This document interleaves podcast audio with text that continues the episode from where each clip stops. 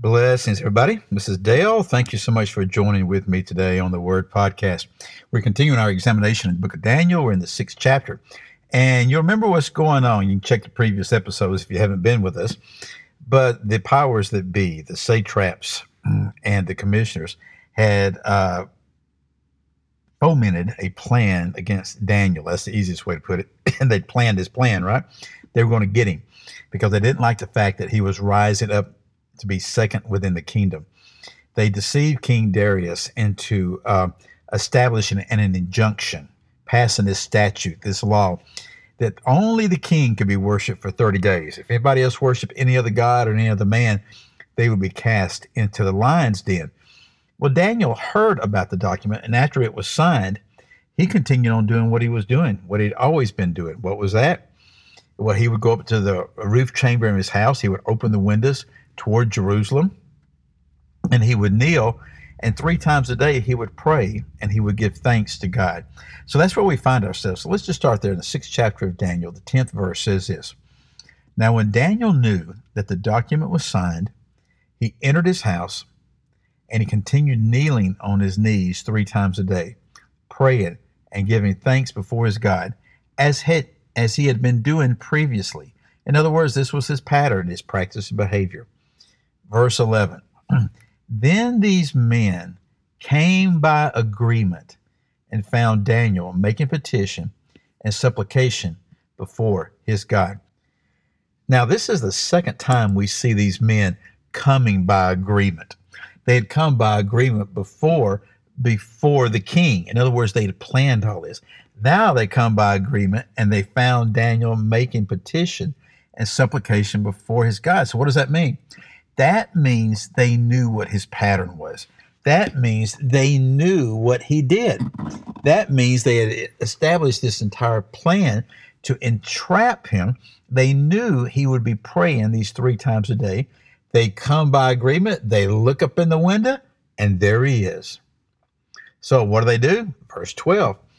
Then they approached and spoke before the king about the king's injunction. So now they see Daniel doing this. Now they go back before the king and they continue to set the king up. Listen to what they say here in verse 12. They say this to the king Did you not sign an injunction that any man who makes a petition to any god or man besides you, O king, for 30 days is to be cast into the lion's den? Now, see, they knew that he had signed the injunction. It was their idea.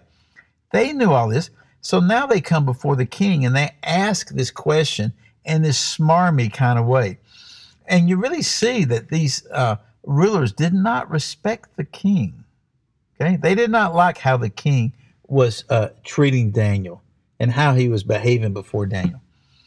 The king replied, The statement is true according to the law of the Medes and Persians, which may not be revoked and he's still not understanding what's happening to him. Okay, he's saying, "Yeah, yeah, yeah, I signed that statement, and it's I did it according to the law of the Medes and Persians. In other words, I did it to where it cannot be revoked in any way." Verse thirteen.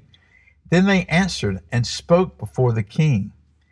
Daniel, who is one of the exiles from Judah, pays no attention to you, O king, or to the injunction which you signed but keeps making his petition three times a day. Oh, well, here we go. The trap is now sprung. And notice how they, they, they say this again. Uh, Bel, uh, had done the same thing. Okay, remember that with the handwriting on the wall? You know, it comes at Daniel, who's one of the exiles from Judah. It had been decades since Daniel had been exiled from Judah but they still throw that in his face. Know this, folks. The religious rulers and the world will do that. They did it with Jesus. The religious rulers, they described Jesus as the supposed son of Joseph. 30 years later, they're saying that supposed son. Here's the same type of thing. And they're saying, guess what? He pays no attention to you and your little injunction, which you signed. He keeps making petition three times a day. Man, what do you think the king did? Well, look at verse 14, we can see. Then, as soon as the king heard this statement, he was deeply distressed and set his mind on delivering Daniel. And even until sunset, he kept exerting himself to rescue him. The king knew that he'd been set up. The king knew that he'd been had. He was doing everything he could to rescue Daniel.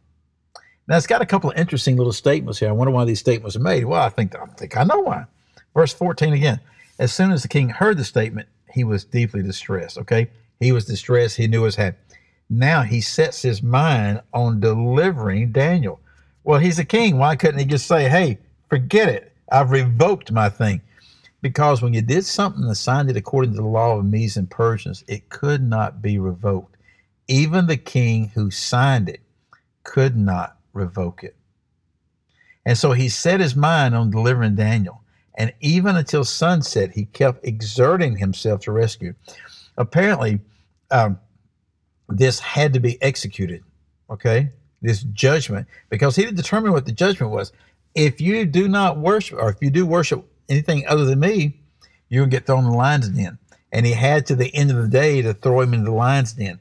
And he could not revoke it himself, but he was doing everything he could. He set his mind on it he kept exerting himself to rescue Daniel. Tell you what, folks, there's times that we do this.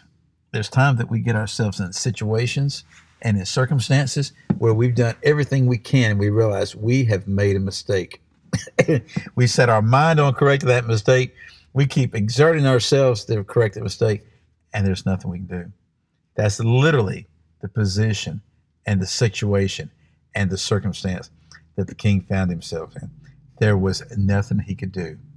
He was greatly distressed by it. Tell you what, I'm going to stop right here at this moment. We'll pick it up in the next episode again. Okay. Again, I'm Dale. I'll see you then.